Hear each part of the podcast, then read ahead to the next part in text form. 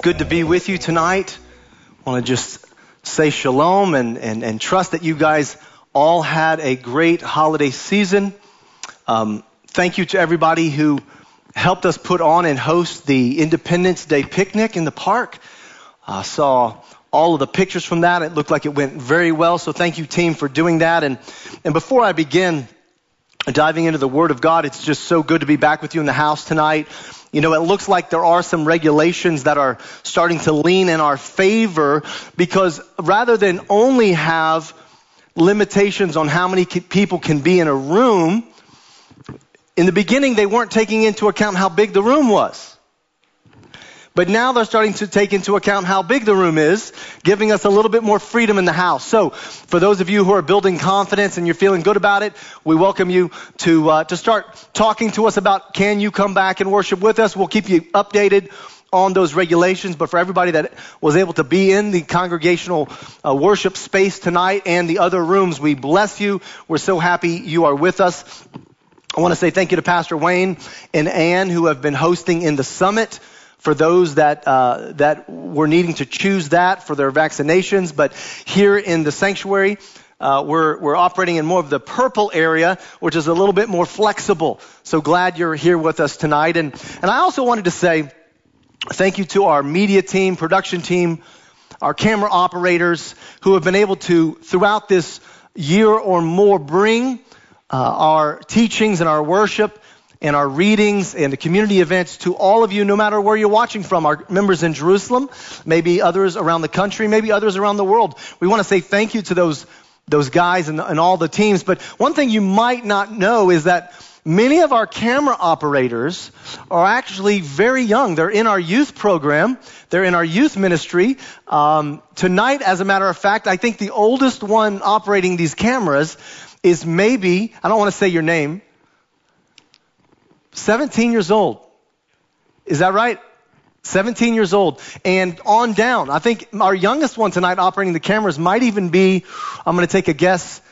I know his name too, but I, I don't want to say it out loud, but maybe 12, 13. And if I offended you and you're older than that, forgive me. But I think it's, it's around that age. So thank you guys for all that you're doing to help us connect with the world. And welcome everyone watching online, King's Community Live, Facebook Live, our YouTube page those on the website, welcome back to Jerusalem. And we wish you uh, a good Independence uh, Day. You know, we celebrated Independence Day, which is a prophetic move of God. We celebrated uh, Yom HaShoah and Yom HaTzmaut, Yom HaZikaron, and we did that in weeks past.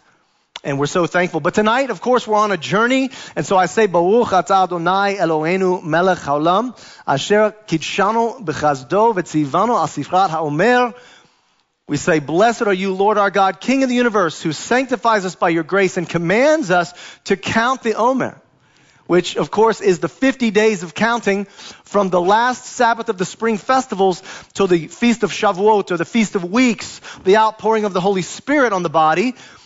Ayom Yom Esrim V'Shtaim. Today is day number 22. Hallelujah. So many things to be thankful for. I bring you greetings also as I've been traveling a little bit from other family members in the King of Kings uh, network. But last week, Pastor Ray kicked off a new series for us from the book of Nehemiah. And I want you to turn in your Bibles or your devices back to Nehemiah because we're going to pick up there with our text tonight. The series is entitled Moving Forward. Moving Forward. And a couple of notes from, from last week's sermon. Pastor Ray said, Where do we begin? When you're, when you're, you're coming out of a challenging time into a new season, where do we begin? And he was very clear listen, we're not trying to compare a year or more of this COVID thing to being exiled in Babylon. We're not comparing those two things, but there are important principles that we can glean when we come through a tough time and we're moving into a new season. We've looked back at Israel's history, the history of the exile, and return. People coming home. It was interesting that Nehemiah was very focused. His, his heart was very interested in the status of the exiles back in Jerusalem. Now, he wasn't in Jerusalem when the story starts. But when the when the entourage comes back from Jerusalem and gives him a report, he's very interested. He digs into that and he says, Tell me what's going on. Tell me the state of our country. Tell me the state of the temple, of the people, of the walls. He, he is the one that's interested. And it's from that perspective that he begins to share what happens in the book of Nehemiah. He wants to look at what did God command? in the prophets. What did God command and what is not being done? And when you see something that's prophesied or commanded and it's not being done, there's a gap between those two things, and that is what Nehemiah was focused on. He wanted to help close the gap between what God had already promised and what was in front of him. It, it didn't appear that God's people were flourishing in their land, and he wanted to dig into why. And we're going to look at that tonight. Nehemiah had a holy discontent because he had not seen God's promises come to fulfillment yet. And Pastor Ray closed with this phrase last week that we can be challenged and be moved to action by holy discontent. When you see God's word not being enacted, it's okay to have a holy discontent with that situation and move to action. Now let's move into tonight's portions. And thank you, Dr. Catherine, for doing a wonderful parasha reading for us tonight. So happy to have you in the house tonight. You see, Nehemiah hears this report about the status of the exiles returning, about what Jerusalem looks like, how the walls and the gates are broken down. It says that he weeps and he mourns because of these things. But it also says that when he hears them, he prays. He wasn't okay just to be sad about it. That's fine to have a period of sadness, but he didn't just stop with sadness. He prayed. And it wasn't just that he prayed for himself or a specific situation in Jerusalem. It wasn't that he just prayed, God, would you rebuild the walls and rebuild the gates and bless our people. Nehemiah goes into a very deep time of prayer. And what was so unique about this particular time of prayer is that he is leading the country in, a, in an element of corporate repentance. Of corporate repentance. He's leading the country in confession of national sin. You see, when Nehemiah was faced with these challenges, we need to know what his instinct was. And Nehemiah shows us that his instinct was to go to prayer.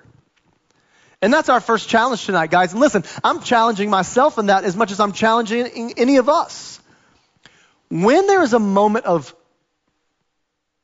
trial, pressure, stress, anxiety, a moment of decision, a moment of disappointment, a moment of concern and worry is the instinct to go to prayer. We're going to continue on that theme tonight. I've entitled tonight's sermon, if you're looking it up online or archive, An Instinct of Prayer. But Nehemiah shows that he has an instinct of prayer that when the challenging time is faced, he moves immediately into prayer. There's this idea of identificational repentance. That means he and the people are identifying with the sin of the nation. They're not saying forgive them, because God, we're good. But those people are bad, forgive those people. No, that's not how he prayed. He prayed, forgive us. We are part of this. We have all sinned and fallen short of the glory of God. And he's saying, we have sinned. We want to repent. We need forgiveness. We confess. We want to turn from our ways, God. So it wasn't just a small prayer that he's praying. This is identificational repentance. This is national corporate repentance. It's a big prayer. And his instinct is to go to the Lord in prayer. He's humble about it.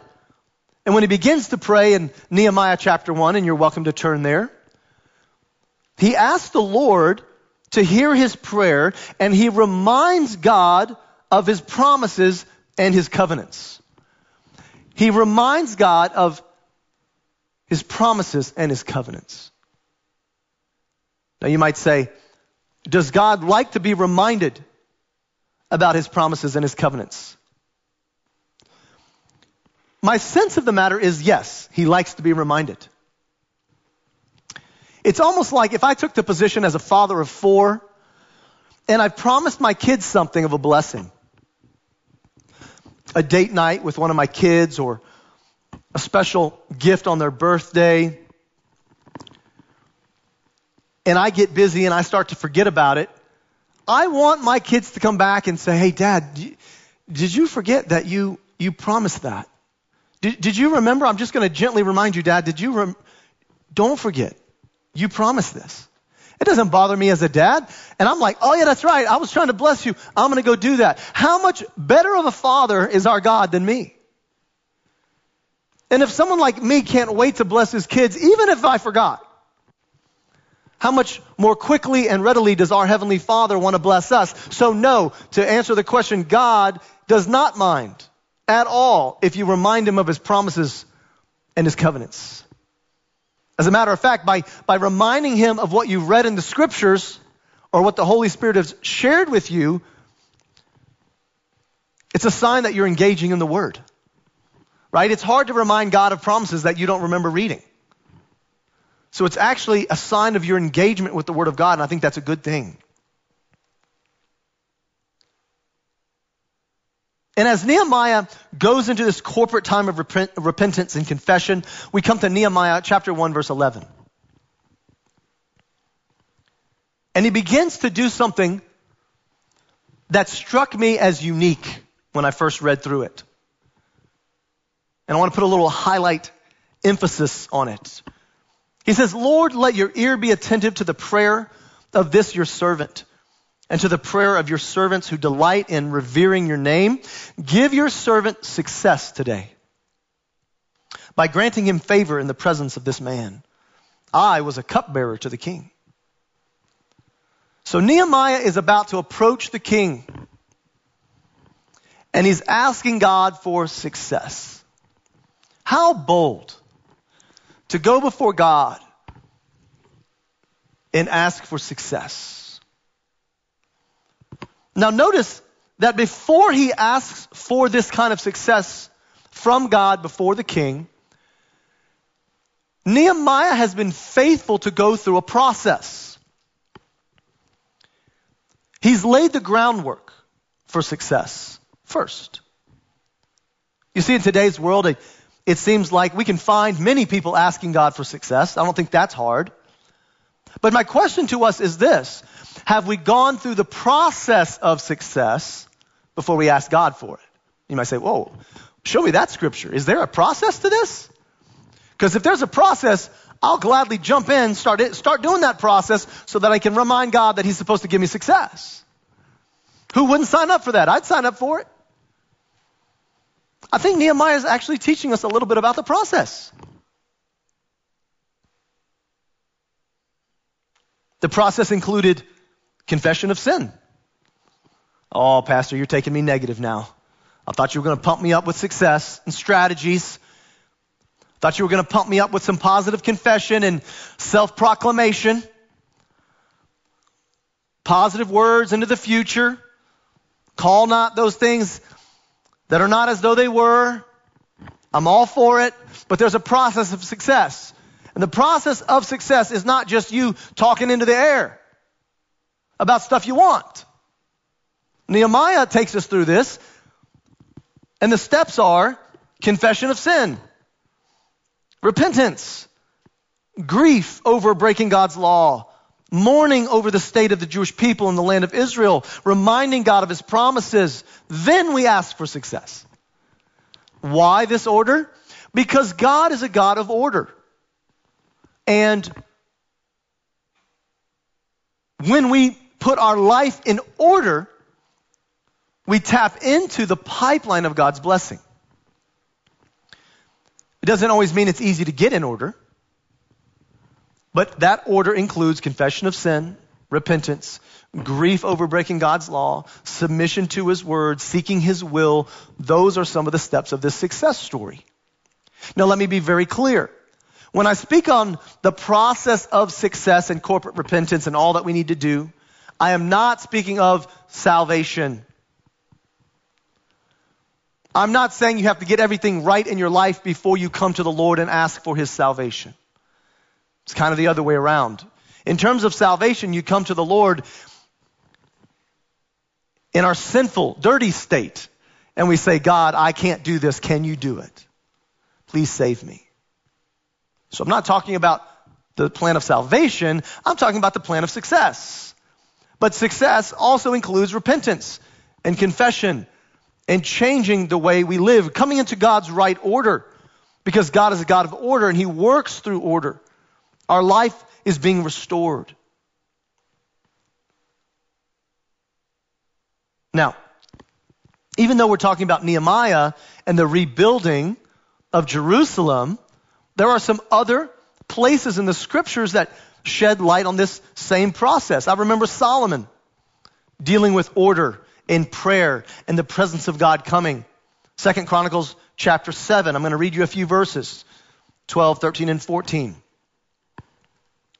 When Solomon had finished the temple of the Lord and the royal palace, and had succeeded in carrying out all that he had in mind to do in the temple of the Lord and in his own palace, the Lord appeared to him at night and said, I have heard your prayer.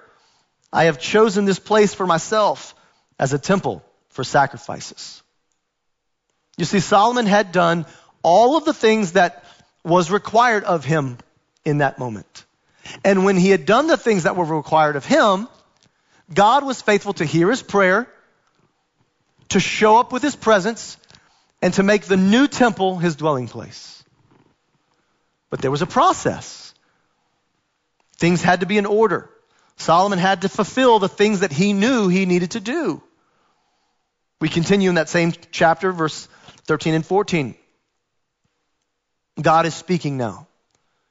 When I shut up the heavens so that there is no rain or command locusts to devour the land or send a plague among my people, if my people who are called by my name will humble themselves and pray and seek my face and turn from their wicked ways, then I will hear from heaven, I will forgive their sin, and I will heal their land.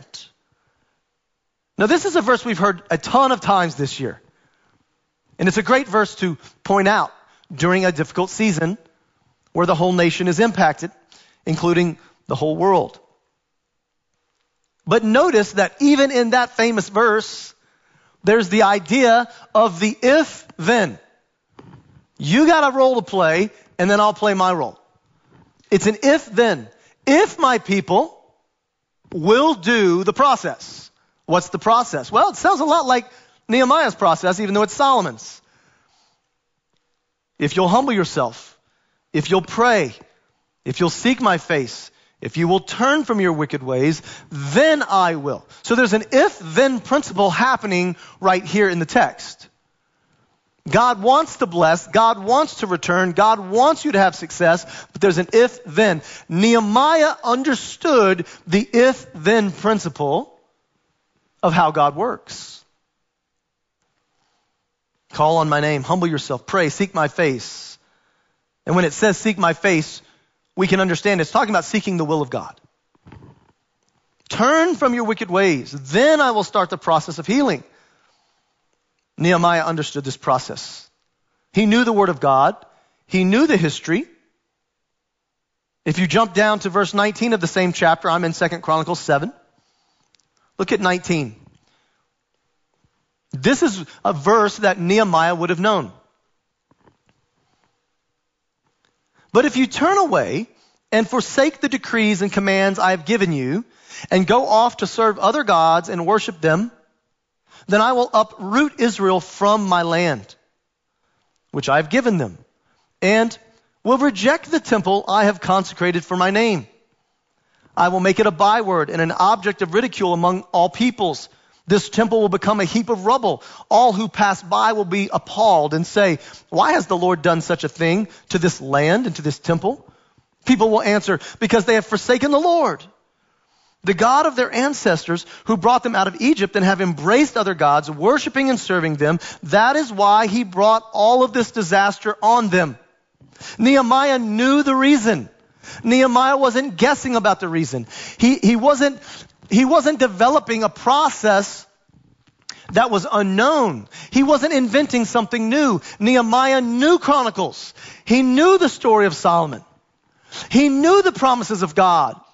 And it wasn't just that he was reminding God about the positive side of the promises, he knew the negative side of the promises too.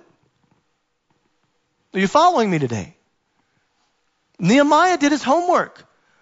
That when he stood up and he was giving an identificational corporate repentance for Israel, he was doing so based on the story. He knew the story. The story was coming out of Egypt, I give you the land. Obey me. And when you don't obey me, I'm going to have to take you out of the land and everything you've built will be destroyed. So when Nehemiah sees the people out of the land and they sends the people to give him a report, hey, what's the land look like? And they say it looks bad. He says, ah, I know why it looks bad. It looks bad because of what God promised. And we chose it. We did it. We have responsibility. And it's that responsibility that compels him to go into repentance for the nation and say, God, we did it exactly like you said we were going to. We did it.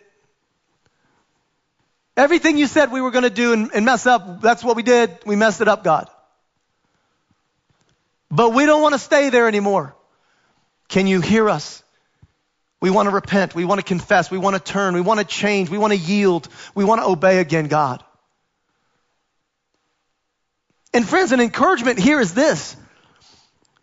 God did exactly what he said he was going to do. And even though it shows up like, oh man, what a bad part of the story, I'm telling you that is a great thing for you. It is a great thing for you that God always does exactly what he says he's going to do. Because then, in the moments where we are connecting with God and we remind him of his promises, we have confidence that he will do exactly what he says he's going to do. Yeah, it showed up negative here because they disobeyed, but he still did everything he promised. Even in discipline, God is a promise keeper. And that's a positive message we can take from that challenging story. When Nehemiah hears the report about the bad situation in Jerusalem, again, we're talking about the temple being destroyed and the walls being broken down and the gates being broken. When he hears the story, he goes to prayer. His instinct is to pray. And knowing the Word of God and the history of God's promises in his prayer time, he moves into corporate repentance. Such a wise thing to do. He doesn't exclude himself from the corporate repentance. He includes himself. That means, if English is not your first language, that means he is part of the repentance. He's not repenting for someone else. He's saying, we, we are part of it. We sin. I am part of it. Forgive us. But then he's also compelled to action. Prayer first, repentance, remind God of his promises, and then he's compelled to action with holy discontent. And he gets a boldness. He says, God, give me success as I go talk to the king. And now, just like Esther, they have to go into the, in front of the king with confidence. God, I'm going to need you to go with me on this one. It's what Esther needed. It's what Nehemiah needed. So he goes before the king.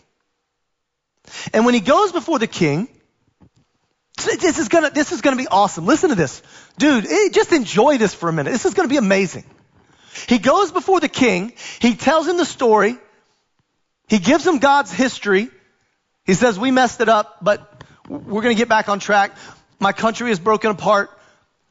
I'm asking for you, king, to give me permission. So he goes before the king and he's sad. The Bible says in Nehemiah chapter 2 that he's sad. And the king has never seen him like this before. Isn't that amazing? That's how close Nehemiah and the king were, by the way. You read cupbearer and you think, give me my wine and move along. You know, I heard someone say, and actually I think even Pastor Ray mentioned it last week, that in these biblical writing times, those that were in the inner circle of the king and held a title, if it was arch- chief architect or if it was a secretary or if it was a cupbearer or whatever it was, they would use a common term to reflect a high position. What I, what I mean is, even the people in the Israeli government might sit in a high seat of authority, but might have a very common term attached to their name, a ministry of the Knesset. It's not an overwhelmingly amazing title. He's, he's a minister or the Secretary of State. If somebody a thousand years from now looks back at our text and reads Secretary of State, oh, is there a secretary? They answer phones. No, he's the Secretary of State. It's kind of a big deal. And when we, we read cupbearer, we're like, oh, he brought the wine. No, that's not what he was. He was one of the inner circle advisors for the king. And the king knew him well enough to say, you look sad. I've never seen you like this. What's going on? And then to care about what was going on. That's how you know he wasn't just, you know, it's almost like, look, a pattern in the Bible. Joshua was the aide of Moses. The aide. Joshua, the one who's about to lead the country as the next president, king, prime minister, or whatever term you like, was the aide. He was the helper to Moses. Almost like he brought Moses a sandwich. Hey, Moses, I brought you another turkey sandwich. You need anything else? Can I massage your feet, Moses? No. He's the aide, which in that time, that inner circle, the aide that Joshua was, meant he was number two. And he's going to take over. In the same way, we have a Secretary of State, we have the Minister of Knesset, we have a cupbearer. Inner circle, an advisor, trusted by the king, known by the king. The king says, Why are you so sad? Tell me about it. I care about you. That's how close Nehemiah was with the king. And that's important based on what the text tells us. So he goes in front of the king, Nehemiah chapter 2, verse 4 and 5. And the king said to me, What is it that you want? Then I prayed to the God of heaven, and I answered the king, If it pleases the king, and if your servant has found favor in his sight, let him send me to the city of Judah, where my ancestors are buried, so that I can rebuild it. This guy is impressive when he hears the bad report of Jerusalem, his instinct is to pray. He knows the word of God, so he knows the story. He knows the reason things aren't going well. He reminds God of his word and his promises and moves into corporate repentance, including himself. Confession. Then he's moved to action to go in front of the king. The king says, You're my friend. What can I do for you? Now, I want you to be in that place. You're in front of one of the most powerful people on earth, and he says to you, You've got my favor, what do you want? What would you ask for?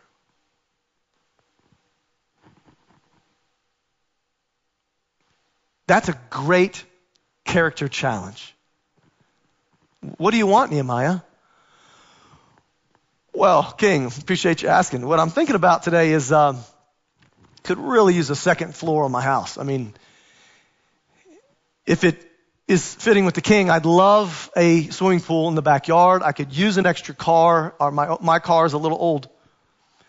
Um, if you want to throw an in-house chef, you know, to just keep me fed well, I'll take that as well. And I'd love to never pay taxes again. Fill my bank account. I can think of a lot of things, King, that I would like to ask for. I'd love to get a nanny for my kids so I can take a break. Vacation. Can you bump up my vacation, King, from two weeks to three weeks next year? That'd be, that'd be awesome. What the human mind and the human heart would want versus Nehemiah who is before the king with great favor and he says, Nehemiah, what do you, what do you want? And then Nehemiah is smart enough to not even answer. What is his instinct? Pray. The king says, I'll give you whatever you want, Nehemiah. And he doesn't answer. I'll read it to you again. Catch it if you, if you can. The king said to me, What is it you want? Then I prayed. the instinct was to pray. What is he praying for? He's praying for God's will. God, the king says I can have whatever I want. God, tell me what I want. Because what I want is what you want. So tell me what you want, and I'll tell him. And we'll get it done. This guy is impressive. He's as impressive as Daniel. Go back in the archives, watch our Daniel series as we go through Daniel's choices and his wisdom. But Nehemiah's instinct is to pray. He gets the will of God first, then he answers the king and says, Send me back to Judah so I can rebuild it. Now, Nehemiah certainly wanted to rebuild Jerusalem. He certainly had a vision, but what I want to point out to you is that he, it's not his vision alone. It wasn't something that just he wanted. He first made sure that it was what God wanted. And now he knows because he prayed about it. God wants, from his own scriptures, God wants to rebuild this. He wants us to have success. From my personal prayer, he has confirmed it again. Nehemiah, I want you to go to Judah and rebuild it. So confidence from the word, confidence from prayer. He goes before the king and he says, I want to rebuild Jerusalem. Will you help me? Friends, once we take the time to hear God's heart on any matter through prayer and we wait, then we align our heart with His. We go through the process of getting things in order, then asking for success is not just a hopeful dream.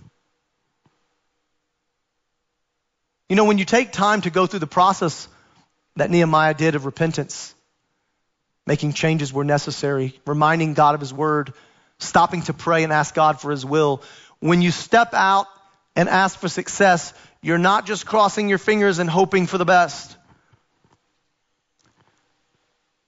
You're almost already guaranteed that if you do what God says and you remind Him of what He said, you're going to get it. It's going to happen for you. The problem is when you start to want things that God doesn't want for you. That's where the problems come up. Or we start to live a life that God has not called you to, meaning a life of sin. When those things happen, then success is not guaranteed. And this is why I have trouble with the idea of unqualified positive confession. I'm all for positive confession as long as God has said it. When God says it, confess it all you want and it'll come to pass. But if God has not said it, and you're wasting your time. Nehemiah knew what God had said. That's why he moves in boldness and confidence. It's not just a hopeful dream. He's gone through the right order, the right process. Let me close with a key phrase tonight. Aligning ourselves with God's will is the catalyst for success. That's the catalyst. Aligning yourself with God's will. You say, man, Pastor, I need some success in my life. I need success in my marriage, success in my finances, success at my workplace, success as a parent, success as a manager, as a leader. I need some success. God wants you to have it. I promise you, He does. But He moves through the process that he has outlined. Find out from the Word of God what he wants you to do in those situations and do it. And when that has been done, you will see God's success flow through you. Aligning ourselves with God's will is the catalyst for success. And so we summarize. We're in a current time where soon we will be able to rebuild our lives. I don't think we're ever going back to the world the way it was. It will be a new perspective on the world. It will not operate exactly the same as it did before. But as we come to a soon rebuilding of our life to some extent, we are challenged with the two issues mentioned today. And that is, in a difficult time, is your instinct to go to prayer? is our instinct to go to the Lord in prayer. Nehemiah showed us multiple times that his natural first step instinct was to pray. And we have prayer times in our community groups. We have prayer times in our discipleship classes. But we have several prayer ministries as part of the King of Kings family you can connect with anytime. One of them is located in this building on the 14th floor called the Summit, formerly known as the Jerusalem Prayer Tower. The Summit is a great place to pray with other people overlooking Jerusalem. We invite you all to come and participate. Go on our website, look up our prayer times. Is our instinct to go to the Lord in prayer? And secondly, are we aligning ourselves with God's will in order to find success? As we move forward, these are the two challenges I'm going to keep repeating.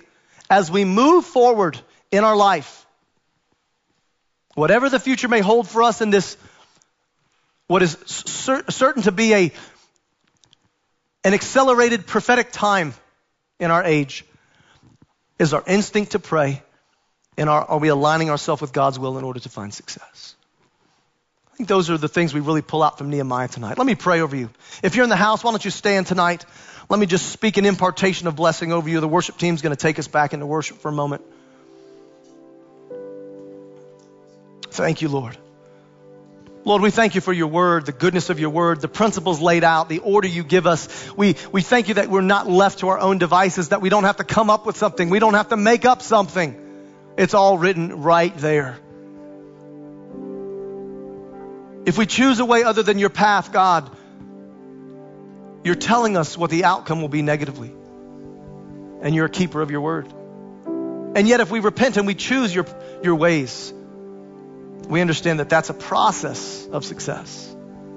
And so tonight, God, we as a family of ministries, we, we, corporate identificational repentance, it's a we. We as the nation of Israel, we as the Jewish people collectively, we repent of our sins. We ask for forgiveness. We confess our weakness and our turning. We are sad that less than 1%, less than half of 1% of the Jewish people in Israel know Yeshua. We're sad about that. Just like Nehemiah, he grieved. But Father, we know the reasons. We know the challenges. It's all in your word. I pray tonight that we take this national promise and we apply it by principle to our personal lives. What areas are we asking you for success? Help us to go through the right order to live out your word that you might release the blessing that you're so ready to release on your people. And help us to move forward in this new age. We bless you tonight. And we say thank you above all things tonight for being a keeper of your promises. Amen.